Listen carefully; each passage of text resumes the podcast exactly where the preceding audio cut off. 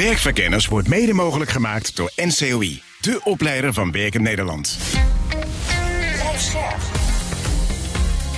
BNR Nieuwsradio. Werkverkenners. Rens de Jong. In deze nieuwe, eerste, verbeterde BNR Werkverkenners gaat ChatGPT onze manier van werken echt veranderen. We bellen met de leermeester van Corné van Zijl. We spreken met Theaterfestival Oerol over de vacatures. Met huisvesting op Terschelling. Wie wil dat niet? Maar nu eerst het Werkverkennersnieuws. Werkverkenners. Met Emma Somsen. Emma, welkom. Dank je. We beginnen met mooi nieuws. Want het UMC Groningen heeft een manier gevonden om statushouders, hè, dat zijn vluchtelingen die hier in Nederland mogen blijven, eh, met een medische opleiding ook daadwerkelijk in de zorg aan het werk te krijgen. Vertel. Ja, heel mooi nieuws. We hadden laatst nog een uitzending over statushouders, waarbij we het erover hadden dat het moeilijk is om je diploma uit je land van herkomst ook hier erkend te krijgen. Nou, er was een chirurg uit het UMC Groningen, die zag dat probleem ook. En hij wilde dat probleem gaan aanpakken. Nou, ze hebben bijscholing geregeld, een buddy-systeem. En nu komen dus de eerste negen statushouders gaan dus aan het werk. Wat geweldig. En hoe gaan ze aan het werk? Wat gaan ze doen? Uh, als assistent verpleegkundige in eerste instantie. Nou, dat klinkt als heel mooi nieuws. Uh, en hopelijk krijgt het snel navolging. Dan het Verenigd Koninkrijk, want daar is de stakingskoorts in volle hevigheid losgebarsten. Ja, in onze eigen eindejaarsuitzending hadden we het erover dat ook hier in Nederland het, het overleg moeizaam gaat tussen werkgevers en werknemers over de CAO. Maar in Groot-Brittannië, daar kunnen ze er ook wel wat van, zo kun je wel zeggen. De regering die probeert met een anti-stakingswet juist mensen aan het werk te houden. Ja. Maar de vakbonden die willen nu georganiseerd tienduizenden Britten wel hun werk laten neerleggen. En dat gebeurt dan onder andere in de zorg eh, en in het onderwijs bijvoorbeeld. Ja, en dat leidt tot chaos. Ja, nogal. Um, en het is ook al wel even gaande.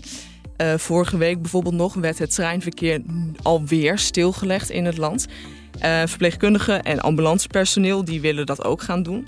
En zij komen met een eis dat de lonen moeten meestijgen met de inflatie. Maar dat gaat natuurlijk wel leiden tot een loonprijsspiraal, toch? Nou ja, dat is ook wel de zorg van de overheid inderdaad. Want het gaat hier vooral om de sectoren die publiek zijn... waar dus de overheid de werkgever van is. Zij zeggen er is geen geld om om die lonen mee te stijgen. En het is ook gewoon niet mogelijk. Die inflatie is zo ongelooflijk hoog. gaan we niet doen. Nee. Nou, ben benieuwd hoe dat gaat aflopen. Um... Dan weer even terug naar Nederland. Er zijn verzuimcijfers. Vertel. Ja, er zijn verzuimcijfers eh, bekendgemaakt door de Arbo-Unie over vorig jaar. In 2022 zijn er maar liefst 33% meer verzuimmeldingen geweest. Nou, dat komt onder andere door de griepgolf van afgelopen december, maar ook een griepgolf die we in maart vorig mhm. jaar al hadden. Um, we worden wel korter ziek. Dat blijkt ook uit die cijfers. De gemiddelde verzuimduur was 26 dagen. En in 2021 was dat 38 dagen. Behoorlijk lang is dat, hè? Nou, ik vind dat ook nog steeds. Ik weet niet hoe lang jij thuis ziek zit, maar ik zit uh, geen 26 dagen. Volgens mij nemen we hier alle ziektegevallen in mee. En er zitten natuurlijk ook hele lange ziektegevallen ja, bij. Zeker, dus dat is zeker waar. Zo'n hoge gemiddelde. Goed. En je wil nog heel eventjes naar Lingewaard toe. Ja, klopt. Want we maakten een tijdje terug maakten we een uitzending over het imago van de ambtenaar. Nou, 9 tot 5 mentaliteit, saai werk, alleen maar uit het raam staren. Mhm. En we spraken toen met directeur van de gemeente Lingewaard, Martijn van Kooi. Want die ging in november een open dag organiseren in het weekend. Dus niet uh, in niet die 9 tot 5. Ja. om, om nou ja, dat imago van die ambtenaars te laten zien. Het is heel erg leuk om als gemeenteambtenaar aan het werk te gaan. En we zijn eigenlijk wel benieuwd of dat uh, nou ja, ook wat zoden aan de dijk heeft gezet voor die gemeente. Nou, laten we gaan kijken. Dat heette Loeren bij Lingewaard. En we hebben nu contact met Martijn van Kooi. Dag Martijn. Dag Rens. Hoe was de dag, de open dag? Ja, de dag was fantastisch. Je, je, hebt soms dagen dat je, waar je van droomt en dit was echt een droomdag. Dus uh, datgene wat we wilden bereiken is om een om dag te organiseren waarin mensen dus echt naar binnen konden kijken in van wat doet nou een ambtenaar? Waar zijn ze nou binnen het gemeentehuis allemaal mee bezig? En waarom is het zo leuk werken? Mhm. Ja, dat is ons dubbel en dwars gelukt. Want het was een idee om niet mensen te laten solliciteren, maar gewoon loop eens binnen en zie eens wat we aan het doen zijn. Exact. Is dat gelukt voor jouw gevoel? Ja, dat, dat is gelukt. Ruim 750 bezoekers hadden we. Zo. Uh, we hadden een heel mooi gevarieerd programma, zodat je daadwerkelijk kon zien van wat, doen we nou ambtenaar. Dus als voorbeeld, de, de, onze buitendienst, die stond je letterlijk op de parkeerplaats, kon je al zien. De strooiwagens, de boa's waren er. Maar ook binnen met wat voor opgaves we bezig waren. En ja, en daar, je kon enerzijds gewoon zien, meekijken, meedenken wat we doen. En tegelijkertijd kon je ook met collega's één op één gesprekken gewoon eens even wat dieper ingaan. Waarom is het zo mooi werken? Hey, en 750 bezoekers. Ik dacht dat jullie rekenden op zo'n uh, nou, een, een, kleine 150, toch? Of niet? Ja, nee, kijk, de, de, de, ergens een bepaald moment beginnen zulke soort ideeën altijd klein. En toen een bepaald moment, we hebben een hele mooie social media campagne gedaan met de hashtag Ik ben ambtenaar. En we merkten gewoon de reactie die we uit het veld kregen en dergelijke. En, en toen, ja, toen, zijn we zelf ook wel gaan, toen een bepaald moment van 150 naar 300. 750 hadden we niet verwacht. En tegelijkertijd was het ook een mooie drukte. Dus, En dat was fantastisch. Heeft het ook daadwerkelijk sollicitanten opgeleverd? Want dat was jullie doel, om gewoon vacatures te vervullen. Ja, nou, dat, dat, dat, ook dat hadden we niet verwacht. Enerzijds op de dag zelf zijn heel veel één op één gesprekken al geweest van mensen die, die gewoon met collega's eh, konden praten en zeiden: Goh, maar ik ben geïnteresseerd. En even als twee voorbeelden: we hadden een vacature staan voor HR-adviseur. Daar hadden we in, in de twee weken daarna 36 reacties. Waarvan we ook gewoon acht mensen die gewoon allemaal zouden kunnen aannemen. Dus de kwaliteit was heel hoog. We hadden een, een, een, eh, een openstaande vacature voor een WMO-consulent. Is in het sociaal domein. Hadden we 42 uh, sollicitaties. Dus ja, nee, dit was fantastisch. En hiervoor kon ik me herinneren dat je zei: onze vacatures, we krijgen soms nul reacties. Ja, dit, dit, dit, dit is en, en, dat is de, de werkelijkheid. Uh, en vooral ook waar we heel blij mee zijn, er zaten mensen bij die niet al werkten bij gemeenten. Want dat was ons groter doel. Hoe zorg je er nou voor dat je uh, mensen die nu nog niet bij in een overheid werken of nu nog geen ambtenaar zijn, hoe kun je die verleiden? Hoe kun je die ja, eigenlijk naar de gemeente toe trekken? Um, grootste eye-opener voor jou? Gewoon durven, doen. Gewoon, gewoon durf, durf gewoon groot te denken. En durf ook eens een keer je deuren open te zetten en je kwetsbaar op te stellen. Krijgt het nog een landelijk vervolg dat heel veel gemeentes de deuren open gaan gooien? Ja, even als vervolg. We, we hebben uh, eh, 17 januari hebben wij een webinar. Uh, samen met het ANO-fonds, waar andere gemeentes uh, al, alle vragen aan ons kunnen stellen. En, en ANO-fonds is ook bezig om, om dit landelijk uit te rollen. Martijn, dankjewel. Oké, hoi hoi. Rens de Jong. Welke impact heeft of krijgt ChatGPT op ons werk? Dat zoeken we uit in deze uitzending van BNR Werkverkenners. En om te zien of wij het ook kunnen inzetten voor dit programma, liet ik het een inleiding naar een van mijn gasten schrijven. Ja, hij had het wel door. Er zit een algemeenheid in deze introductie over mij. Ja, als ik mijn gasten zo hoor, dan is deze vorm van kunstmatige intelligentie echt wel heel groot. Termen als aardverschuiving en het nieuwe Google komen veelvuldig langs. Maar er is ook verbazing. Het is wel grappig dat het nu opeens een soort spillover heeft naar het mainstream nieuws. Ja. Dus dat, dat zag ik niet zo aankomen. De ene gast is sceptischer dan de ander, maar allemaal gebruiken ze ChatGPT. Ik schrijf natuurlijk heel veel dat ik het gebruik als een soort van ja, sparringspartner, co-assistent. Ik heb een deepfake avatar van mezelf gemaakt. Die doet tegenwoordig de uitnodigingsfilmpjes voor congressen. Maar, ook al zijn het mooie volzinnen, er komt ook een hoop onzin en onwaarheden uit. Met een mooi woord noemen ze het ook wel de, de informatie-apocalyps. Dat we er zoveel digitale diarree aan het creëren zijn, dat we gewoon ja, niet meer weten wat juist is. Misschien een leuk voorbeeld. Zelf vroeg ik deze chatbot om mijn moeder een bericht te sturen over hoe gezellig we het op vakantie hadden. Nou, de bot maakte het zo gezellig dat we al in de kerk stonden om te trouwen. Daar schrok ik wel een beetje van. Dat is dus precies uh, ja, wat ik zeg. Van let op, er kan zomaar iets staan waarvan je denkt... oh, wacht eens even. Werkverkenners. Welkom bij onze podcast over ChatGPT en hoe het het werk van verschillende beroepen makkelijker kan maken.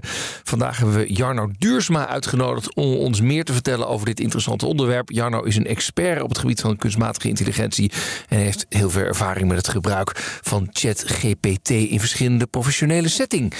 Jarno, welkom. Dank je. Hallo. Deze tekst heb ik niet zelf geschreven. Ik, ik had al een beetje het vermoeden, maar ik vind Oh ja? het eigenlijk best wel een hele goede tekst. Ja, eh, wij kennen elkaar een beetje, dus ik denk als jij iets echt over mij had geschreven, had je hem iets specifieker gemaakt. Ja. Maar ja, verdraaid, weet je. Dit is natuurlijk, ik denk dat je dit in eh 3,5 seconden hebt gecreëerd. Precies, mijn vraag was: maak een podcast-introductie in drie vragen voor Jarno Duursma over ChatGPT. En het Ja. werk, of het het werk van verschillende beroepen makkelijker gaat maken of niet. En dan komt dit eruit. Ja. En de vragen waren, kan ik je ook even zeggen welke vragen die zei van nou dat moet je me vragen. Kun je ons iets meer vertellen over eh, ChatGPT? Welke beroepen denk je dat ChatGPT het meest nuttig kan zijn en waarom? En zijn er ook beroepen waar het minder geschikt is en waarom? Ja. Ja, ja. ja. Goeie Dit- vragen. Ja, Een beetje algemeen, maar Beetje algemeen. Ja. Beetje algemeen. Ja, ehm, ik moet wel eerlijk zeggen, eh Jarno, ik heb dit uitgelegd aan mijn kinderen als Mhm. van twintig jaar geleden had ik opeens Google op het werk en daar was ik Mhm. gewoon drie dagen van ons te boven. Dit wordt jullie Google, maar ik Ja. weet niet of ik, of ik goed zit. Wa- wa- hoe heb jij het uitgelegd? Nee, kijk, wat, wat eigenlijk voor de mensen die de website nog nooit heb, hebben gezien. Het is eigenlijk een, een website waar je, waar je interactie kunt hebben met een slimme assistent. En die assistent die kan je vragen beantwoorden, maar die kan ook teksten voor jou schrijven. Of nieuwe ideeën of artikelen of eh, iets herschrijven of computercode. Het is dus een slimme assistent die dus ja, jou antwoorden geeft op vragen. Vond jij het Google goed? Weet je, ik, eh, jij kan je Google ook nog herinneren, toch? Dat Ja, het zeker. kwam. En dat je dacht, dit is tien keer beter dan elke zoekmachine die ik ooit heb gezien. Ja, Is dit zeker. het ook Ik of niet? Nou, eh, ge- eh, puur op gevoel zeg ik ja. Dus er zijn van die defining moments in technologie. En dit is er één, dat is absoluut waar. Het hoort in het rijtje komst van de iPhone, komst van Google. Maar ook bijvoorbeeld eh, eh, DeepMind en Go. Hè, Toen dat spel werd gespeeld door AI. Dus dit hoort thuis in dat moment. Dat is helder. Wat je natuurlijk met Google hebt, is dat je zelf moet wikken en wegen tussen verschillende antwoorden. Hè, van is dit fatsoenlijk of niet? Dit systeem geeft een antwoord, maar je weet op dit moment gewoon nog niet altijd of het systeem de waarheid spreekt. Dus je moet wel met ernstige twijfel het antwoord bekijken. Ja, want wat kan ik er allemaal mee met dit programma? Vanzelfsprekend kan het voor jou teksten schrijven. Dus je geeft het een klein stukje commando, je geeft het een kleine opdracht en dan schrijft het artikelen, een, een inhoudsopgave. Het kan een tekst samenvatten, een stap voor stap instructie kan het voor je schrijven. Het kan een, een verhaal verzinnen, advertentietekst of een, een opzetje voor een opinieartikel of een beleidstuk. Nou ja, tekst voor je website. Weet je, folder, flyer. Weet je, dus, dus je kunt het gewoon vragen om mee te denken in, ja, in onze taal eigenlijk. Hè. Dus niet alleen, het is niet een platte woorden maken, maar er zit ook echt een, een creatie van nieuwe ideeën. Dus het is een productiviteitstool en een creativiteitstool. En, en beschrijf het even voor de mensen die het nog nooit eh, hebben gedaan. Je hebt één regeltje en daar vul je een commando, een opdracht in en vervolgens gaat dat systeem eh, doen. Dus je zegt genereer tien verschillende antwoorden die een klantenservice medewerker zou kunnen eh, sturen naar een klant wiens product te laat is. Nou, dan maakt hij dus tien van dit soort antwoorden die je via social media bijvoorbeeld kunt sturen. of eh, geef tien voorbeelden van vragen die ik in een sollicitatiegesprek kan stellen aan een toekomstige product manager. Bijvoorbeeld. Oh ja, je kunt wel veel, zijn- toch? Heel veel, ja, absoluut. mijn eh, oudste dochter is 14 en die moest iets schrijven over eh, de rol die in Nederland heeft gespeeld in Indonesië. eh, na de Tweede Wereldoorlog. Hè? En, dan, en dan moet je erbij zetten met bronnen. En dan, Ja. nou, het- ze was wel gelukkig toen ik zei: je kunt ook dit proberen. Nee, ja, de, de- de- natuurlijk, weet je, die middelbare scholieren die gaan dit natuurlijk, die gebruiken het nu al. Hè. Mijn kinderen gebruiken het ook al, weet je. Mijn zoon die moest laatst een verhaal schrijven voor Nederlands. En eh, dan, dan, dan schrijft hij zelf iets en dan gooit hij dat in ChatGPT en hij zegt, herschrijf dit verhaal. En vervolgens wordt dat verhaal herschreven, ja, op een, op een grammaticaal eh, foutloze manier en, eh, en ook nog heel juist. Dus ja, weet je, dat scheelt natuurlijk. Dit gaat natuurlijk in het onderwijs enorme impact maken. Eigenlijk zijn deze technieken er al jaren, zegt mijn volgende gast. Ik ben Feline Hermans, ik ben hoogleraar Computer Science Education aan de Vrije Universiteit Amsterdam. Ja, dat nieuwe programma, mag ik het een programma noemen? Ja, dat kan je wel zeggen. Ja. Was dat een soort Google-moment voor jou? Een soort Eureka? Of zeg je nee, dit zag ik al lang aankomen? Ja, dit is dus al wel een verdere versie van dingen die al bestaan. Ja, Dus hoe dat nou komt dat het nu opeens zo in het nieuws is. want het, dit was Deze al versie... zijn er al. Dit, is al, dit heet, het algoritme heet al GPT-3. Eh, daar zijn al meerdere versies ook van geweest. En dit hele idee, wat er dus het algoritme wat daarachter zit is al heel lang bekend. Ja, maar Eh, opeens, opeens is het dan dat het misschien beter werd? Of eh, denk je dat we gewoon betere marketing hebben gedaan? Het is wel een beetje van beide. En het grappige van die nieuwe technieken is dat het een combinatie is van het algoritme en de data die erin stopt. Mhm. En wat er ook nog wel nieuw is aan deze versie, is dat er in die OpenAI heel veel data is gestopt. Waardoor die nog veel realistischer is. En dat verandert niet in de basis wat het is, maar dat maakt het wel veel beter. Ja. Wat vind jij de meest grappige, opmerkelijke toepassingen die je tot nu toe hebt gezien? Ik vond het wel heel grappig dat mensen het gebruikten om mailtjes naar hun baas te sturen. Ehm, en dan kwamen natuurlijk ook meteen al de grappen. Ook omdat het rondom Twitter was met Elon Musk, hè, die nu net eh, bij Twitter de baas is. Stuur een ontslagmail naar Elon Musk. Of stuur een sollicitatiebrief als nieuwe CEO van Twitter naar Elon Musk. Ja, dat is dan wel weer heel geestig. En dan zie je wel dat eh, bijvoorbeeld een, een aankondiging op LinkedIn van ik heb een nieuwe baan. Dat dat heel formulaisch is altijd. Hè? Mensen zeggen dan van oh, I'm honored en humbled, weet je wel, met deze nieuwe positie. En die geeft mij de kans om zus of zo. Dat je daar heel makkelijk zo honderd van kan copy-pasten. Ja. Heb je eigenlijk dat algoritme niet voor nodig, maar dat kan het algoritme heel goed. Ja, ja, precies. Ik vond het ook wel weer grappig. Ik zat wat verder te zoeken en het gebruikt dan weer allerlei andere dingen. Ze hadden ook een soort sarcastische chatbot gemaakt. Ik weet niet of dat, dat precies deze was of een ander. Maar die reageerde dan elke keer net sarcastisch op vragen die je stelde. Heb je die wel eens gezien? of niet? Nee, maar dat kan ik me ook heel goed voorstellen. Nee, dat is- ook iets is wat heel makkelijk kan. Ja, precies. Het was dus van uh, hoe laat is het? En dan zo, seriously? En- uit. serieus, zoek het even lekker zelf uit, weet je wel? Of nou, het, het- overigens is het, het is tien uur. Maar goed, oké. Ehm, wa- ik- leg mij eens uit wat ik er allemaal mee kan met dit eh, chat GPT. Overal waar je tekst zou willen genereren, kan je dat met dit algoritme doen. Dus je kan je voorstellen, hè, we hadden het al over mailtjes of LinkedIn-post, content voor op je website. En dat is dan redelijk statische tekst, dat is een doel. Maar je kan ook een soort chatbot op je website hebben. Hè? Bijvoorbeeld bol.com heeft dat. Mijn pakje is niet aangekomen. Ja, dat, dat is ook vrij recht toe, recht aan. En dan, dan kan je zonder dat je heel diep hoeft na te denken zeggen... oké, wat is uw ordernummer? Dat soort chat interfaces zal je gaan zien dat die algoritmes daar ook worden ingezet. Want dat is goedkoper dan een mens. En is het, is het allemaal knippen en plakken van teksten? Of is het ook dat daadwerkelijk eh, intelligent? Dat is een soort filosofische vraag van wat is intelligentie? Hè? Die vraag kwam natuurlijk nu ook heel erg op. Maar voor zover we intelligentie kunnen definiëren, is het niet intelligent. Dus het ding snapt niet wat het aan het doen is. En als je een beetje zoekt, vind je ook al zo voorbeeldjes van hij heeft het gewoon verkeerd. En dan blijft dat ook volhouden. Oh ja? Ja. Wat voor voorbeelden zag je Nou, dan? ik zag er net toevallig eentje op Twitter van welke president was er ouder toen die eh, Amerikaanse president toen die aantrad. En dan zegt hij gewoon: ja, deze president was veel ouder, want hij was 47, terwijl George Bush was 63. Oh ja. Ja, ja, maar 47 is toch jonger dan 63? 47 is ouder dan 63. Oh Dat ja. blijft hij dan volhouden. Oh, wat apart zeg. Ja. Ja. En dan heeft hij ergens iets, iets verkeerd gedacht. Hè? Dan heeft hij dus op basis van verkeerde data een aanname gemaakt.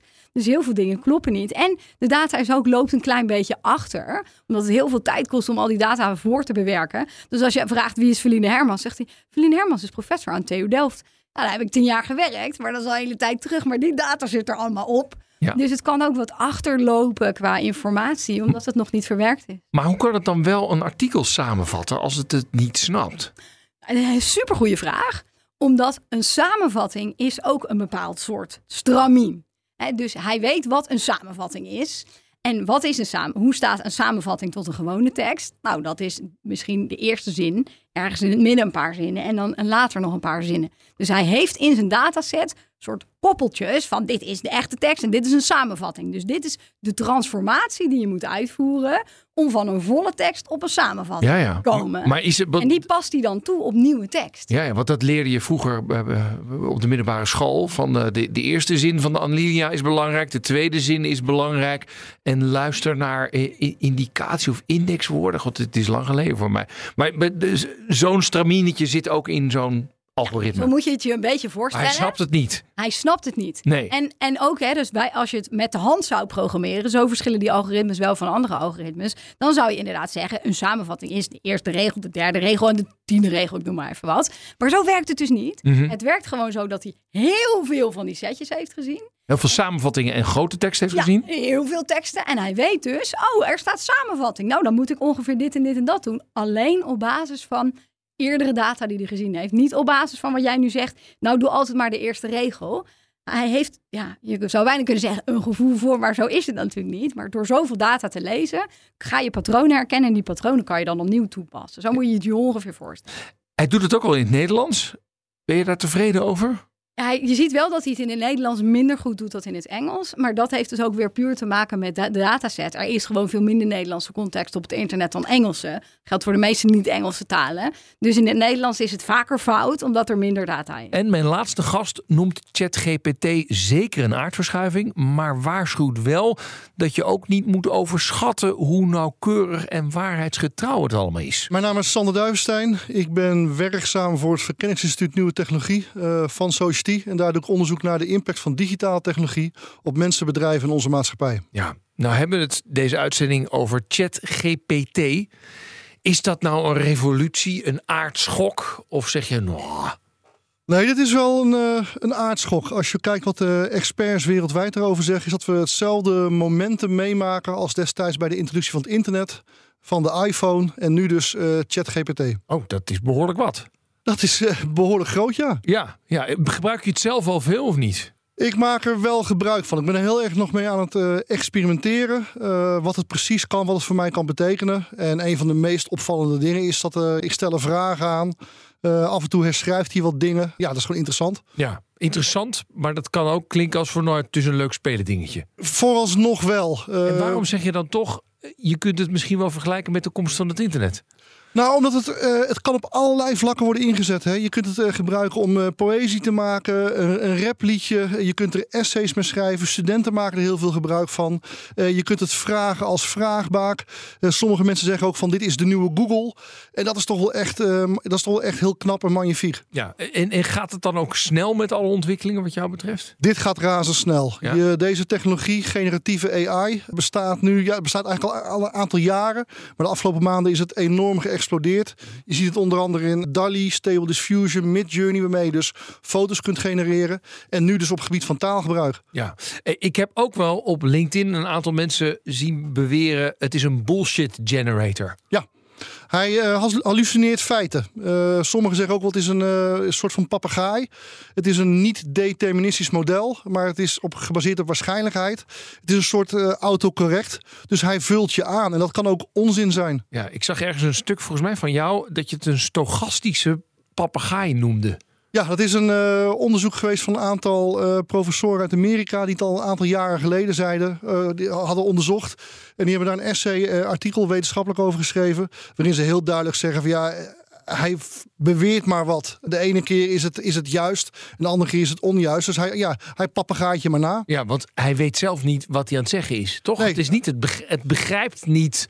Nee, het, het, het kan geen betekenis toekennen aan woorden zoals wij het doen. Dus als je het hebt over een bank, weet het apparaat eigenlijk niet of je het hebt over een bank waar je in kunt zitten of een bank waar je naartoe gaat om geld te halen. Mhm. Uh, en dat speelveld, uh, ja, dat is, dat is nog heel onderzichtig. Heel, het is niet waterdicht. Ja. Uh, en daarom deterministisch 2 plus 2 is 4. En voor die chatbot kan het ook vijf of zes zijn. Het maakt hem eigenlijk niet zoveel uit. Hij roept maar wat. Ja, toch zeg jij, het is een behoorlijke ontwikkeling. Dus ik ben een beetje verward nu. Dus aan de ene kant zeg je, ding is nog echt verre van perfect. Ja. Aan de andere kant, jeutje, wat een doorbraak. Ja, een doorbraak, je ziet het echt een vlucht voorwaarts nemen. Dus het gaat zich uh, voortdurend verbeteren. Maar dit huidige model is ook gebaseerd op uh, materie, kennis van een jaar geleden. Het is niet real-time. Uh, hij hallucineert feiten. De huidige versie, daarmee kun je ook al je eigen chatgesprekken mee opslaan. En dat wordt weer toegevoegd aan het internet. Maar als het ook onjuistheden bevat, hij gaat zichzelf een soort van, ja, het is zelfbevlekking. Dus ook de dingen die niet waar zijn, komen op het internet te staan. Die neemt hij weer voor waar aan en die gaat hij weer een keertje uitbrengen. Dus het wordt een steeds grotere puinhoop. En ook voorspellingen zijn dat binnen nu en vijf jaar 90% van alle content op internet gemaakt is door kunstmatige intelligentie. En als het niet meer feitelijk is, maar gebaseerd op waarschijnlijkheid, ja, wat, wat hou je dan over? Ja, ja. Dus want wij baseren vaak of iets waar is of niet op uh, hoe vaak het voorkomt op het internet. Ja. Dat is tot nu toe vaak door mensen geschreven en die hebben in de meeste gevallen uh, de bedoeling om de waarheid te schrijven of enigszins de waarheid. Als we al dit soort dingen toelaten op het internet, dan zijn we die waarde eigenlijk heel snel kwijt. Absoluut. En er zijn nu ook al plugins bijvoorbeeld op Twitter gemaakt. Waarbij die chat GPT doet alsof het iemand anders is. En ook weer allerlei dingen uit ja, uitkraamt. En denk aan Twitter of denk aan internet. Denk aan bots, aan trollen, aan uh, buitenlandse overheden die er kunnen inzitten om misinformatie te verspreiden. Dus wat dat betreft gaan we nog een mooie tijd tegemoet. Ja, goed. E, even nog even terug. Hè. Doorstaat dit al wat ze noemen de Turing-test? Dus uh, kun je zien of het een, uh, iemand van vijf jaar is of een computer is? Uh, het doorstaat het wel. Want er zijn nou, mensen hebben het al gebruikt om een advocatenexamen in Amerika te doen. Uh, mensen leveren er essays mee in uh, bij scholen en universiteiten. Die worden geaccordeerd en als waar bevonden. dus het gaat heel ver. Dus het begint wel ergens, zeg maar, dat we niet meer het verschil tussen een computer en een mens kunnen ja. zien. Dat, dat punt zijn we aan het naderen of zijn we misschien al overheen? Ik denk dat we er overheen zijn. Dat is denk ik ook een van de dingen waarvoor ik waarschuw. Dat het uh, verschil tussen echt en nep eigenlijk niet meer bestaat. Mm. En uh, met alle gevolgen van dien. Als je inderdaad niet meer weet wat waar is of niet waar. Wat feit of fictie. In wat voor een wereld komen we dan terecht. En ook de afgelopen periode omtrent corona. De wappies, de samenzweringstheorieën. Uh, het nepnieuws, deepfake-achtige technologie. dit wordt alleen maar groter. Gaat de techniek zichzelf nog meer ontwikkelen? Wordt het slimmer, beter? Het wordt absoluut beter. Het huidige model, uh, GPT-3, ChatGPT is gebaseerd op 3.5, maar die gaat uit van ongeveer 165, 175 miljard parameters mm -hmm. die die met elkaar gaan combineren. En GPT-4 zijn de voorspellingen van dat het gaat al om 100 uh, biljoen parameters. Dus de orde van grootte uh, van kennis die die bevat, om zelf maar inderdaad voortdurend nieuwe dingen te verzinnen, nieuwe verhalen te maken, nieuwe poëzie te creëren, wordt maar groter en groter. Straks duiken we dieper in de risico's. Denk bijvoorbeeld aan de bias die nu nog in alle data zit waarop ChatGPT zich baseert. En hebben we, denk ik, met z'n allen veel moeite voor gedaan om stereotypes over kleur en over geslacht te doorbreken. Rens de Jong. Maar eerst maar eens even kijken welke impact heeft het op werk? Of laat ik met de vraag beginnen: heeft het impact? Natuurlijk, weet je, op het moment dat je gewoon je werk achter een laptop doet, ja, dan gaat dit je werk al uh, beïnvloeden. Hè. Ik, ik, heb laatst moest ik een mailtje sturen aan iemand. Ik kon een lezing kon ik niet doen, omdat mijn agenda. Toen, toen heb ik ChatGPT schrijf even een vriendelijk e-mail waarin ik een lezing niet kan doen vanwege de agenda. Ik druk op enter en er komt met een kop in en staat een hartstikke vriendelijke, uh, grammaticaal juiste e-mail uit. Nou, die plak ik erin en dan ben ik gewoon klaar. Ja. Dus iedereen die e-mail schrijft, gaat dit sneller doen met dit soort software. Voor welke beroepen denk jij dat dit dus allemaal impact gaat hebben? Nou, in de kern heeft het impact op alle kenniswerkers in Nederland die iets doen met de laptop, daar, gaat het sowieso. Als je dieper inzoomt, dan zie je nu al, hè, als je bijvoorbeeld uh, schrijver of vertaler, communicatiemedewerker, journalist, dus mensen die gewoon daadwerkelijk teksten produceren. Maar ook mensen in de marketing, hè, die marketingstrategieën schrijven bijvoorbeeld. Maar ook de beleidsmaker, dat soort mensen. Dus, dus als je teksten produceert waar ideeën in staan, en dat doen we in feite allemaal de hele dag door. Mm -hmm. ja, dan gaat dit, dit, dit, soort software gaat je helpen om sneller, efficiënter en ook gedeeltelijk iets creatiever te worden. Daar kun je nog wat vraagtekens van noemen wat, maar per saldo gaat dit de impact maken op alle kenniswerkers in Nederland. Ja. En gaan er ook banen verdwijnen? Nee, ik denk niet dat banen volledig gaan verdwijnen. Ik denk wel dat er banen zo onder druk komen te staan dat er een andere invulling moet komen. Wat voor Als banen concreet, zijn dat dan? Nou ja, vooral de banen wiens eindproduct een goed geschreven tekst is. Of een nieuw idee vormgegeven in tekst. Weet je, dus nogmaals, dan heb je het over de, de schrijver, de vertaler, de journalist, de freelance uh, tekstschrijver. Uh, mm In marketing, communicatie, media. Ja, dat veld is enorm onderhevig, omdat een groot gedeelte van het werk is dit. Mm Dus als jouw werk bestaat uit twintig taakjes. Uh, dan moet je dus kijken hoeveel van die taakjes kan worden overgenomen door dit systeem. En ja, dat is toch. Ik, ja. ik vermoed dat dat best voor sommige beroepen pittig kan zijn. Ik kreeg aan de andere kant, dat waren wel mensen die zelf creatieve teksten schrijven, wel de feedback van ja, maar het zijn zulke slechte teksten of weinig creatief, weinig wikken en wegen. Dat gaat nooit ons werk helemaal vervangen. Wat zeg jij dan? Ja, nou, dan zeg ik ten eerste, de software wordt sowieso beter.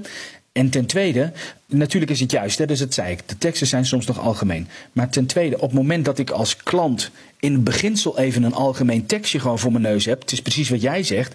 Uh, je, je witte A4'tje is weg, er staat even een tekst. En daar kun je dan zelf wel weer op voortborduren. Dus ja, de teksten zijn algemeen. Maar natuurlijk wordt het na verloop van tijd beter. En heel veel mensen hebben gewoon ook behoefte dat er even een tekstje staat waar je vervolgens zelf weer mee uit de voeten kan. dus als je een supergoeie tekstschrijver, een supergoeie vertaler, supergoeie journalist, dan hou je altijd werk, want dat blijft, zeg maar. Ja. je ziet dat software, die, die eet vooral die, die mensen met middelmatig talent, dienstwerk wordt overgenomen. Ook Sander Duivenstein van Society is wel overtuigd van de impact. Deze tool uh, kun je inzetten als een soort van sparringspartner. Dus ik gebruik hem heel vaak nu om hem te bevragen. Ik heb een, uh, onlangs een tekst geschreven over hyperrealiteit van de filosoof Baudrillard. En dan vraag ik aan hem van zijn er nog andere filosofen die hetzelfde raakvlak hebben met deze filosoof. Dan komt hij met een lijstje, komt hij met thema's, met argumenten. Mm -hmm. Die je volgens kunt toepassen in je eigen artikel. Ja. Uh, dus mij helpt het al. Uh, andere mensen gebruiken het dus inderdaad weer om een, om een opstel te schrijven. Weer andere mensen gebruiken het om een krantenartikel te maken. en dat is heel fijn, want je stelt hem een vraag en je krijgt in één keer een compleet antwoord. Ja, en je zegt, het is meer een sparringspartner dan een vervanger, heb ik het gevoel. Ja, dat, daar geloof ik niet in. Uh, dat dit soort technologie uh, mij als schrijver uh, overbodig gaat maken. En waarom dan niet? Want hij schrijft wel hele artikelen. Nou, hij schrijft, hij schrijft heel goed. Het lijkt uh, levensecht. Maar als je dit gaat controleren, uh, het, het, klopt vaak niet. Hij hallucineert feiten. En dat onderscheidt het nog, denk ik, van een mens. Uh, wij mensen zijn nog degelijk, wel degelijk goed in het opdiepen van de juistheden, de waarheden, waarheden en de feiten. Je zou kunnen zeggen, dit mag niet meer gebruikt worden. Want nou ja, het, het, het tast onze creativiteit en onze kunde om te kunnen schrijven aan. Ja. Daar hoor ik jou niet over. Nee, dat, dat is denk ik ook een gelopen race. En we hebben natuurlijk vaker in de geschiedenis technologie meegemaakt. Denk bijvoorbeeld aan Adobe Photoshop. Dat zou ook een tool zijn die, die de creativiteit dood zou maken. Ik denk juist dat het heeft geholpen om dingen nog meer creatief te maken. En als je dan ook bijvoorbeeld kijkt nog naar dit soort uh, tools, uh, zoals bijvoorbeeld een DALI of een Midjourney. Voorheen... Even voor mensen, DALI is die uh, foto of die, ja. die, die plaatjesgenerator en, en Midjourney is? Midjourney is hetzelfde. Okay. Uh, er zijn gewoon een aantal tools waarmee je dus nu op basis van tekst uh, hyperrealistische beelden of schilderijen of foto's kunt creëren on the fly. En voorheen was dat uh, weggelegd voor uh, digitale artiesten. Mm -hmm. En nu kan iedereen dat, dat, met woorden doen. Dus wat dat betreft een stukje democratisering van creativiteit. Ja, welke beroepen worden het meest um, uh, nou, geraakt? Klinkt negatief, dat wil ik niet zeggen. Waar heeft het het meeste impact? Kenniswerkers. Iedereen die met kennis bezig is, iedereen die uh, kennis verzamelt, iedereen die kennis documenteert, iedereen die verslag geeft van kennis.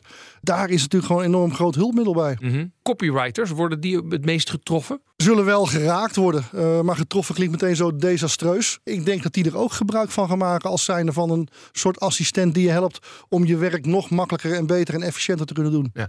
Je hebt het over efficiënter al jaren wachten wij, volgens mij al vier decennia, op um, de impact van computers op onze productiviteit. Ja. Nou, nou zit je bij Society, jullie doen veel met technologie. Gaat dit nou daadwerkelijk die enorme quantum leap aan productiviteit veroorzaken? Ja, want wat ik hier interessanter vind, is dat je het moment van idee tot aan product dus je hebt een idee en dan ga je erover met mensen in conclave ga je erover sparren. En vaak is je idee niet meteen perfect, dus dan ga je er weer over nog langer over nadenken. En nu heb je opeens een tool in handen waarbij je dat uh, proces enorm kunt versnellen. Mm -hmm. Dus van idee naar product, dat, dat, dat wordt korter. Ja. De tijd wordt daardoor gecomprimeerd en dat is interessant. Hoogleraar Computer Science Education, Feline Hermans, maakt er eigenlijk nog vrij weinig gebruik van. Met een reden. Als je het dus echt een paar keer gebruikt. Het grappige is wel dat je moet dan toch ook wel weer even goed lezen wat er staat. Ja. He, dus iedereen zegt nu natuurlijk, oh, dat gaat het werk revolutionaliseren, want het is zoveel minder moeite om het te typen. Maar ja, typen is het werk niet. Het werk is, um, als je dit gaat gebruiken, dan, dan bespaar je werk aan typen. Maar dan haal je werk op de hals om te kijken, ja, staat er niet per, se per ongeluk ergens in deze gegenereerde mail, PS, ik neem ontslag. Ja, want dat is wel iets wat in de mail kan staan. Ja. Uh, ik heb het helemaal gehad met dit bedrijf. Dus je moet dan heel kritisch gaan lezen. En ik ben er nog niet zo uit of heel kritisch lezen minder moeite is dan teksttypen. Waar gaat het impact hebben op werk? in het onderwijs. Dat oh ja? natuurlijk ook omdat ik in het onderwijs ja. werk. Uh, dus dat ik daar heel goed kan zien wat er gebeurt. En dat gebeurde nu al. Ik zag gisteren een draadje op Twitter van een docenten 4 HAVO. Zei, nou, ik zat de essays van mijn Vierhavo na te kijken. En ze waren zo geniaal. Na drie dacht ik, maar hier klopt iets niet. En zij was natuurlijk uh, pinter genoeg om te denken, wacht eens even. Dus ja, zij naar die klas. En uiteindelijk gaven ze natuurlijk wel toe wat er was gebeurd. Die hadden allemaal die chat-app ingezet om mooie essays te schrijven. En dat is ergens vind ik dit heel goed. Ergens is het heel democratiserend. Want een beschouwing schrijven, een essay of een brief van ik wil graag bij jullie komen studeren. Sommige universiteiten hebben zo'n toelatingstest met een brief ook. Uh, dat is iets wat je vaak toch ook een beetje van thuis meekrijgt. En ja, hoe meer jouw ouders ook dat soort brieven hebben geschreven en weten wat voor zinnetjes daarin horen, hoe beter je dat kan. Dus het is goed dat iedereen toegang heeft tot teksten die er mooi formeel uitzien. Mhm. Vind ik goed in de basis. Maar docenten moeten nu wel even drie keer nadenken. Want als je opgeeft, uh, noem zes argumenten voor kernenergie. Dan verwacht je dat leerlingen dat zelf typen. Ja. Nou, dat, dat hoeft niet meer. Dat kan je zo. En ook samenvatten, wat, jij, wat we net ook noemden. Hè? Als je hebt een samenvatting en je geeft een, een boek, geef een samenvatting van dit boek. Nou ja, dat kan de computer zo. En waarom is dit dan toch, uh, wat jou betreft, goed nieuws? Nou, dus zeker voor wat betreft toelatingsbrief voor de universiteit bijvoorbeeld. Ja. Daar zie je heel veel verschil tussen. Kunnen je ouders je helpen bij hoe hoort zo'n ding eruit te zien? Ja. Versus je weet niet hoe dat... Je hebt geen toegang. Als bijvoorbeeld niemand kent die gestudeerd heeft... heb je geen toegang tot hoe ziet zo'n toelatingsbrief eruit. Mm -hmm. En dat heb je nu wel. Dus wat dat betreft is het goed. Maar in het onderwijs moet je dan dus echt gaan nadenken. Ja, maar als ik leerlingen vraag om zo'n essay te schrijven... ga ik dan expliciet zeggen... en jij mag een chat-app gebruiken... Maar ik wil wel dat je dan daar een stukje bij schrijft. Zo heb ik het ingezet. Dit was mijn prompt. En zo heb ik het aangepast. Ga je expliciet zeggen dat het mag? Ga je expliciet zeggen het mag niet? Mm -hmm. He, zoals we nu ook zeggen, je mag niet samen met je buurman of buurvrouw werken. Ja. Dat doen ze toch. Maar je hebt in ieder geval gezegd dat het niet mag. Daar zullen we ons samen een beeld over moeten vormen. Of we nou wel of niet willen dat dit gebruikt wordt. En als leerlingen het gaan gebruiken, moeten we misschien ook helpen met ja, maar let op, wat eruit komt is niet altijd goed. Dus het blijft jouw eigen verantwoordelijkheid om het goed kritisch door te lezen. Want onzin inleveren van jouzelf of van de computer is een onvoldoende. Ja. Bij ander werk, waar denk je dat het impact gaat hebben? Nou, dus ik denk ook wel, als het misschien nog net wat verder is, dat het heel goed is. Hier wordt het ook al voor gebruikt. Bijvoorbeeld samenvattingen van sportwedstrijden. Oh ja. Nou, daarvoor heb je eigenlijk geen mensen meer nodig. Want je kunt zo alle informatie over zo'n sportwedstrijd, zeg gewoon 2-0 en Messi scoorde in de 24e minuut of Ja. zo. Nou, dan kan het zoiets genereren. Mhm. Ehm, hele formulaïsche nieuwsberichten. ehm, verkiezingen in een land. Daar kan je ook heel goed een kort berichtje. eh, Niet een, een lang achtergrondstuk in de NRC, maar een kort stukje op teletext. Ja, dat kan zo'n algoritme ook wel schrijven. Dus kleine, korte nieuwsberichten, daar zal zo'n algoritme goed voor in te zetten. Oké, tussen de lyrische verhalen waren zeker al regelmatig kritische geluiden te horen. Maar laten we de risico's nog even op een rijtje zetten. Bijvoorbeeld dat het zo ongelooflijk waar klinkt, zegt tech-trendwatcher Jarno Duursma. Dat kunnen we niet vaak genoeg benadrukken. Weet je, het, het, kan, het kan heel overtuigend iets positioneren, maar toch klinkklare onzin zijn. Dus je moet nooit klakkeloos iets overnemen. Ook al doe je iets met bronvermelding, doe altijd je eigen onderzoek. Weet je, je ziet op YouTube nu ook uh, verhalen verschijnen alsof door de komst van dit soort software je deskundigheid niet meer nodig zou zijn. Nou, tegenovergestelde is waar. Dit soort software zorgt ervoor dat ik mijn werk nog beter moet doen, dat ik mijn deskundigheid nog beter moet bewijzen, dat ik echt een tandje moet bijzetten om die uh, extra meerwaarde te leveren. Mhm. En dat zit hem echt in de onwaarheden en in de fouten. Hoe krijgen we dat er ooit uit? Nou ja, kijk, er komt uiteindelijk een nieuwe versie en dan dus die, uiteindelijk wordt het systeem nog beter en nog beter. Maar het is, ja, je moet het heel plat zien. Op het moment dat er onwaarheden staan op het internet en heel veel mensen schrijven over die onwaarheden, alsof het waar is, ja, dan, dan neemt het systeem dat gewoon mee. Mhm. Het zal nooit een feilloos, ik denk ook niet dat we dat moeten willen, het zal nooit een feilloze assistent worden. Ja. Is het ook niet een enorme verschraling? Ja, dat wil ik echt enorm benadrukken. Het is dus een beetje een verschraling. Niet alleen zeg maar van cognitieve werk, hè, dus uh, informatie zoeken, uh, wikken en wegen, beoordelen. Maar ook, ik heb zelf meerdere boeken, rapporten, artikelen geschreven. Dus dan ontdek je ook tijdens het schrijven van, oh ja, dit weet ik eigenlijk nog niet zo supergoed. Dit moet ik echt beter uh, nog even nalezen bijvoorbeeld. Je leert verbanden leggen. Je leert je eigen gedachten te, vorm te geven. En met name met dat laatste, uh, het is ook een, een, vorm schrijven is ook een vorm van persoonlijke groei. Je maakt echt connectie tussen iets in de buitenwereld en je binnenwereld. Wat vind ik daarvan? Je maakt je onderwerp je eigen. En, en dat vind ik ook een verschraling. Het is nu, het is nu echt af en toe een beetje McDonald's. In vergelijking met wanneer je je eten zelf maakt. Ingrediënten, boodschappen, met liefde klaarmaken. Zo, dus dat is, ik ben het helemaal met die kritiek eh, eens. En nieuwe technologie-expert Sander Duivenstein pleit er in NRC voor om ChatGPT in de band te doen. Wordt enorm gehyped als de nieuwe grote revolutie. Dit moeten we omarmen en dit gaat de wereld veranderen. Maar technologie is altijd een keerzijde. Het is niet goed of slecht, maar ook niet neutraal. Mhm. Eh, Het ligt dus heel erg aan van hoe we deze tool gaan inzetten. En ik denk dat de negatieve kant van deze tool een beetje wordt onderschat.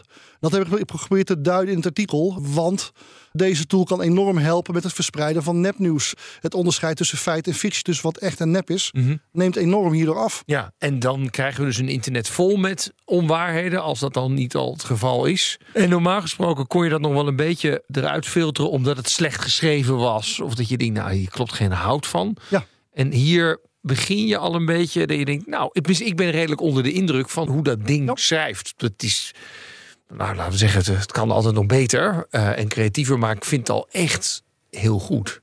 Nou, dat, dat, dat is het ook. Het, het, het lijkt levensecht. Ja. En voor een hele hoop mensen, die zullen het als zoete koek slikken en als waarheid aannemen. Maar kunnen we hier een ban op leggen? Nee, weet je, eh, de geest is uit de fles. Alleen ik denk, we moeten goed stilstaan bij de negatieve kanten. En daar waar het ten negatieve wordt ingezet, moeten we gaan kijken of het überhaupt niet strafbaar is. En moeten we de boefjes maar eens aanpakken. Ja. Hij heeft ook een oude database. Die database is een jaar oud. Hij gaat dus uit van oude waarheden. En hij weet ook niet precies wat waar is of wat betekenisvol is, wat echt is of wat nep is, wat feit of fictie. Maar hij brengt het zo verdomd overtuigend alsof die een mens is die jou de waarheid vertelt. En daar, daar zit gewoon een gevaar in. Aan de andere kant, want we praten nu er heel negatief over. Volgens mij heb jij me dat ook wel eens verteld. Alle techniek begint altijd even met euforie, daarna de teleurstelling. Maar daarna, techniek gaat heel snel heel veel beter worden. En opeens kan het echt heel veel. Nee, absoluut. Dus dit, is, een, eh, dit is ChatGPT's versie 3.5. Waarschijnlijk komt in februari GPT-4 uit. Die echt alweer zoveel groter qua kennis is en zoveel beter.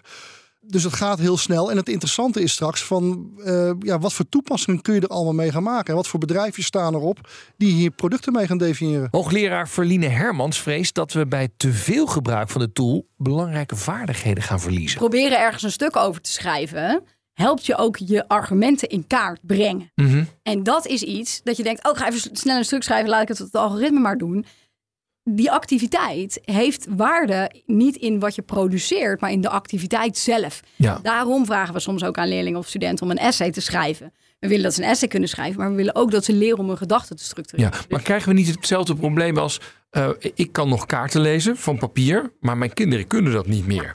Dat is een beetje vergelijkbaar. Ja, daar moeten we voor waken, denk ik. Maar straks krijgen we dus mensen die echt niet meer kunnen schrijven. En ook niet meer kunnen lezen, want die denken: hey, deze tekst heeft twee kantjes, dat is me te lang. Ik pleur het even in het algoritme en die gaat wel de, de essentie voor mij eruit extraheren. hè. Maar misschien wil je wel het hele stuk lezen, of misschien heeft het algoritme een andere opvatting dan jij over wat de essentie is. Dus dat is zeker een risico. En ook nog wel een ander belangrijk risico, vind ik. Dat de data waar die algoritmes op getraind zijn, is niet de ideale wereld. Dat is de wereld zoals die nu is. Dus als jij invult Thomas is een, en dan krijg je misschien dokter, advocaat, journalist. En als je intikt Nelleke is een, dan krijg je misschien verpleegster, huismoeder. Ja, En- de patronen van vroeger blijven we gewoon herhalen En eigenlijk. als mens ben je er nu heel erg van bewust, zeker als je in de media werkt, dat je denkt, hmm, misschien dat even omdraaien of misschien een genderneutrale naam gebruiken, hè, zodat we niet het stereotype bevestigen van de man is de dokter en de vrouw is de verpleegkundige. Of zit thuis bij, met de kinderen. Dus dan moet je soms moeite doen als mens om die bias te overschrijven. En die algoritmes nemen gewoon aan wat er al staat. Ja. Dus die zullen veel eerder zeggen, niet alleen op basis van geslacht, maar ook bijvoorbeeld op basis van huidskleur. Dat kan je aan een naam ook horen. Thomas is succesvol advocaat. De Bentley is een jonge crimineel. En die dingen die gebeuren. En er zijn ook al talloze voorbeelden van zwarte programmeurs die daar iets over zeggen. Die zeggen, ja, maar dit is allemaal gemaakt door witte mensen, grotendeels die die Op, data op, op witte datasets. op witte datasets door Eigenlijk. witte mensen die zich Ja. misschien daar niet zo bewust van zijn. Dus dat is ook een groot risico. Mhm. Dat je dus meer teksten gaat genereren waar die bias ingebakken zit. En dit is een kip-ei.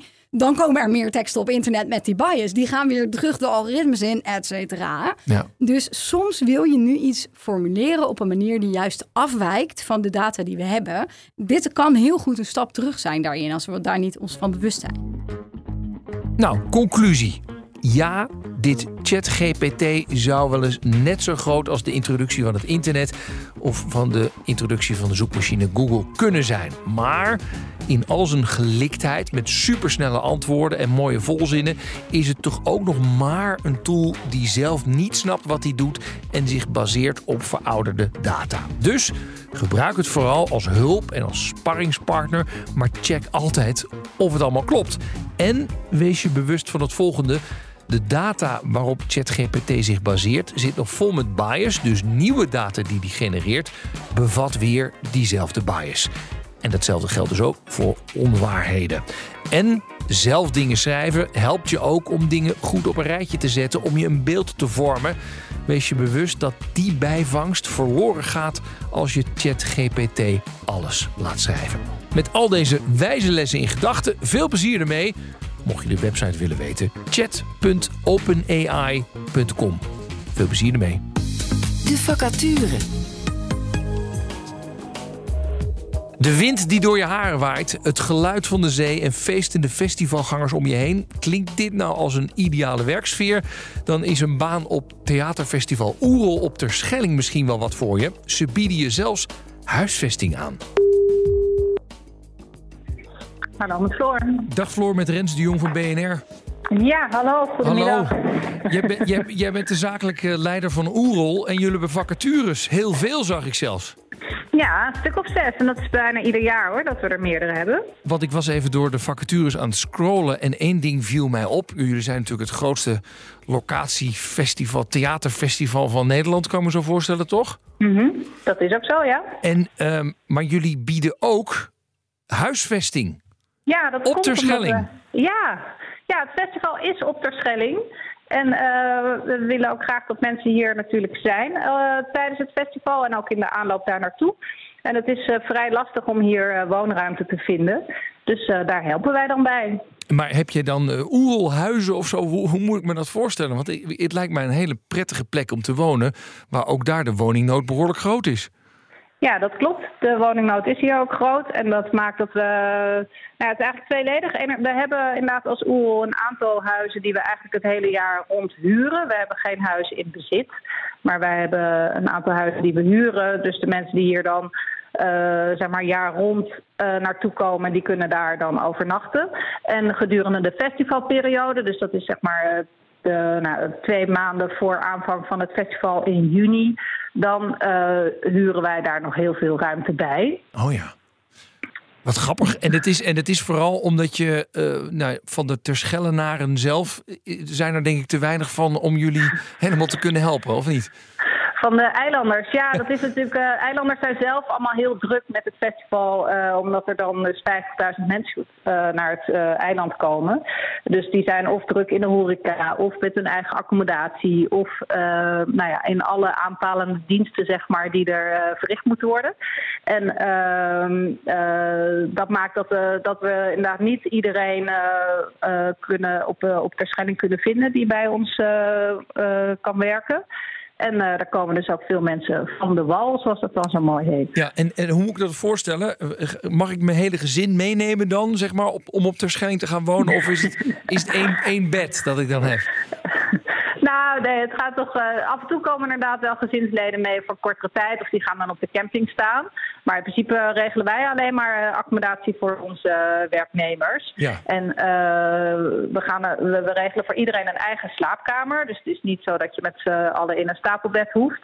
En we kijken dan ook naar eh, de samenstelling van een huis. Dus dat je ook niet met alleen maar collega's van je eigen afdeling zit. Maar dat er dus allerlei leuke eh, dwars, dwarsverbanden ontstaan.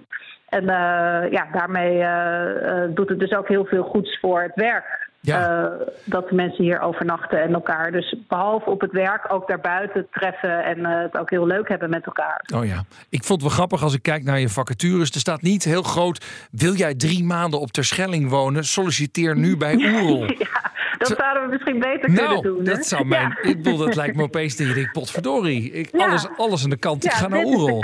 Ja. Ja. nee, zo is het zeker. Ja, het is ook, eh, het is ook, we zijn echt één grote familie. We, eh, voor een groot deel eh, eten we ook met elkaar. Er wordt gekookt. En, nee, dus dat is ook, zo wordt het inderdaad wel ervaren. Als een grote aantrekkingskracht van Oerol is natuurlijk dat je een tijd hier kunt zijn. Ja, zeker. Ja. Nou, heel veel succes met... Heb je al reacties binnen? Ja, ze stromen nu binnen. Dus dat, eh, dat is leuk om te zien. Goed zo. Nou, succes ermee en heel veel plezier eh, naar het komende seizoen weer, hè? Ja, dankjewel. We hopen elkaar weer te zien daar. Goed zo. Kom gerust langs. Ja, doen we. Dankjewel. Oké, dank je. Hoi. Dag. De leermeester. Als jong broekie werkte beursanalist Corné van Zijl van vermogensbeheerder Actiam bij de Robeco Effectenbank. En toen mocht hij langs bij een beleggersbijeenkomst bij de grote moeder in Rotterdam, Robeco dus. En daar zag hij zijn leermeester voor het eerst spreken, die hem inspireerde voor de rest van zijn carrière. Met Cornel zo. Dag Corné met Rens de Jong. Dag Rens. Hallo. Hi. Wie is jouw leermeester? Eh, mijn leermeester is Jaap van Duin. De oud-topman van Robeco is dat toch of niet? De oud-topman van Robeco, ja. Zullen we even gaan bellen? Leuk. Ja? Oké, laten we even. Ja. ja, gaan we proberen. Van Duin. Dag meneer Van Duin met Rens de Jong eh, van BNR Nieuwsradio. Hallo. Goeiedag. Ik bel u voor de rubriek De Leermeester. Want Ja. iemand, iemand heeft u aangewezen als zijn of haar leermeester. Zo, Ja, wat een eer zeg. nou, dat, dat, dat zijn wel van. Ja, ik weet niet of het verantwoordelijkheden zijn, maar het, zijn, het is wel een eer, kan me zo voorstellen. Ja, ja. Enig, enig idee wie het zou kunnen zijn? Eh, nee. Ik- Nee, want ik heb eh les gegeven op bedrijfskunde. Ik heb college gegeven in Amsterdam. Ik heb bij Robeco gewerkt. Ja. Eh, maar ja, wat? Ik zou het niet weten. Nee, ik heb hier eh, aan de lijn Corné van Zijl. Oh, kijk eens aan. Dag Corné. Dag Jaap. Hé, hey, Hi. Corné, wat leuk joh. Hoe, hoe lang hebben jullie elkaar niet gesproken? Nou, al, al wat jaartjes. Eh, er was een tijd dat er nog eh, eh, ja, van, die, van die beleggersconferenties waren. En daar zagen we elkaar wel eens. Ja. Maar goed, dat, dat is allemaal wat minder geworden. Dus ik heb Corné toch een aantal jaar niet meer eh, eh, gezien. Zeg Corné, Nee, kun, te lang niet. kun- kun jij uitleggen waarom eh, Jaap van Duin jouw leermeester is? Ja, ja, dat komt eigenlijk in, in de tijd dat, dat ik als jong broekje bij Robeco Effectenbank werkzaam was. En jij bij de grote moeder eh, in Rotterdam. En dan heel af en toe mochten wij bij Gratie dan eh, naar Rotterdam afreizen om, om de wekelijkse presentaties aan te horen die jij gaf. En ik vond het zo goed hoe je dat deed, hoe je de relatie tussen economie en beurzen lag. En dat ook op een hele duidelijke manier uitlegde. En ik denk, ja, dat is toch gaaf als je dat kan en dat, en dat ook zo mooi doet. En dus in dat opzicht ben jij een prachtig voorbeeld voor mij geweest. Nou, dankjewel Corné. Dat vind ik ontzettend lief van je dat je dat eh, eh, zegt. Ja, ehm, ik heb wel meer mensen ontmoet die eh, bijvoorbeeld eh, die ik als, als student had in, in Amsterdam. Eh, dat was een hele leuke tijd, college praktische aspecten van beleggingsleer. En later ben ik er ook nog wel tegengekomen die zeiden, nou dankzij u ben ik in dat vak gegaan. Denk, nou ja, dat is toch nog wel apart dat je mensen weten te enthousiasmeren. Maar eh, dat ik dat jou ook heb gedaan, Corné, dat vind ik wel heel bijzonder. Want je hebt natuurlijk je eigen carrière gemaakt en je eigen naam gevestigd eh, in de jaren daarna. En, en meneer Van Duin, ik vraag me dan af, hè, hoe is het wat u zegt? eh, eh, ik heb wel vaker mensen zo gehoord. Bent u dat bewust geweest tijdens uw carrière van je bent een voorbeeld voor anderen? Nee, maar het, het, ik, ik vond wel bij Robeco, je moet. ehm, ja, ik ben ook het Fonds Robeco gaan doen, omdat ik vond dat je moest voorgaan in de strijd. Hè. Dus het, het was natuurlijk in, in deze wereld, dat weet Corné ook heel gemakkelijk om eh, vanaf de zijlijn eh, commentaar eh, te leveren. En er gaat dus heel veel fout bij beleggers, want ja, het is net met honkballers. Als je drie honkslagen van de tien goed hebt, dan ben je al een held. Maar bij beleggen ben je dus ook geweldig goed als je iets meer dan de helft van je beslissingen goed neemt. En er werd natuurlijk heel veel commentaar altijd geleverd. En ik vond, weet je, ik sta tussen die beleggers en je moet, je moet een voorbeeld zijn ook in die zin. dat je zelf ook ervaart wat zij ervaren op de slechte dagen als het met de portefeuille een beetje tegen zit. Dus daar heb ik altijd wel mijn, mijn best voor gedaan, moet ik zeggen. Heeft u nog een, eh, een laatste carrièreadvies voor Corné van Zijl? Nou, gewoon, Corné doet het hartstikke goed. Ehm, eh, ik denk dat heel veel eh, Nederlanders dankzij hem eh, kennis nemen van de Nederlandse aandelenmarkt. Eh, dus daar moet hij vooral mee, mee doorgaan. En ja, het is eigenlijk wel gemakkelijk voor een belegger, want eh, de liefde voor het beleggen houdt nooit op. Dus dat, daar, daar zit geen leeftijdsgrens aan. Dat gaat gewoon door. En dat wens ik ook eh, Corné toe, dat hij gewoon eh, door blijft gaan. Corné, wil jij nog iets zeggen? Nou ja, dat Jaap daar ook in het beste voorbeeld is. Ook eh, ondanks zijn eh eh, gepensioneerdheid wil niet zeggen dat hij met het vak gestopt is en er gewoon mee door blijft gaan. Op een andere manier dan bij Robeco, maar wel mee door blijft gaan. En ook dat is, in dat opzicht is hij een mooi voorbeeld. Heren, dank. En eh, nou, het was leuk om jullie even weer te connecten met elkaar. Oké, Oké, tot ziens. gedaan. Dag. Jo, dag. Nou, dit was Werkverkenners voor deze week. Volgende week dan krijg je weer een verse en gloednieuw vernieuwde uitzending. Dinsdag om drie uur. En natuurlijk in je favoriete podcast-app kun je hem op ieder moment terugluisteren. Tot de volgende Werkverkenners. Dag. Werkverkenners wordt mede mogelijk gemaakt door NCOI, de opleider van Werken Nederland. Ons woon-werkverkeer is de afgelopen jaren behoorlijk onvoorspelbaar geworden. Veel werkgevers vinden dan ook dat hun mobiliteitsbeleid niet meer past bij de huidige tijd. Flexibiliteit en duurzaamheid zijn daarbij leidend. Martijn Ter Averst adviseert als salesmanager bij NS Zakelijk werkgevers die hun mobiliteitsbeleid willen moderniseren. Zijn drie adviezen: zorg dat alle stakeholders betrokken worden, ga niet voor iedereen op zoek naar het perfecte plaatje en zorg dat het administratief behapbaar blijft. Je leest het op fd.nl/partner/ns.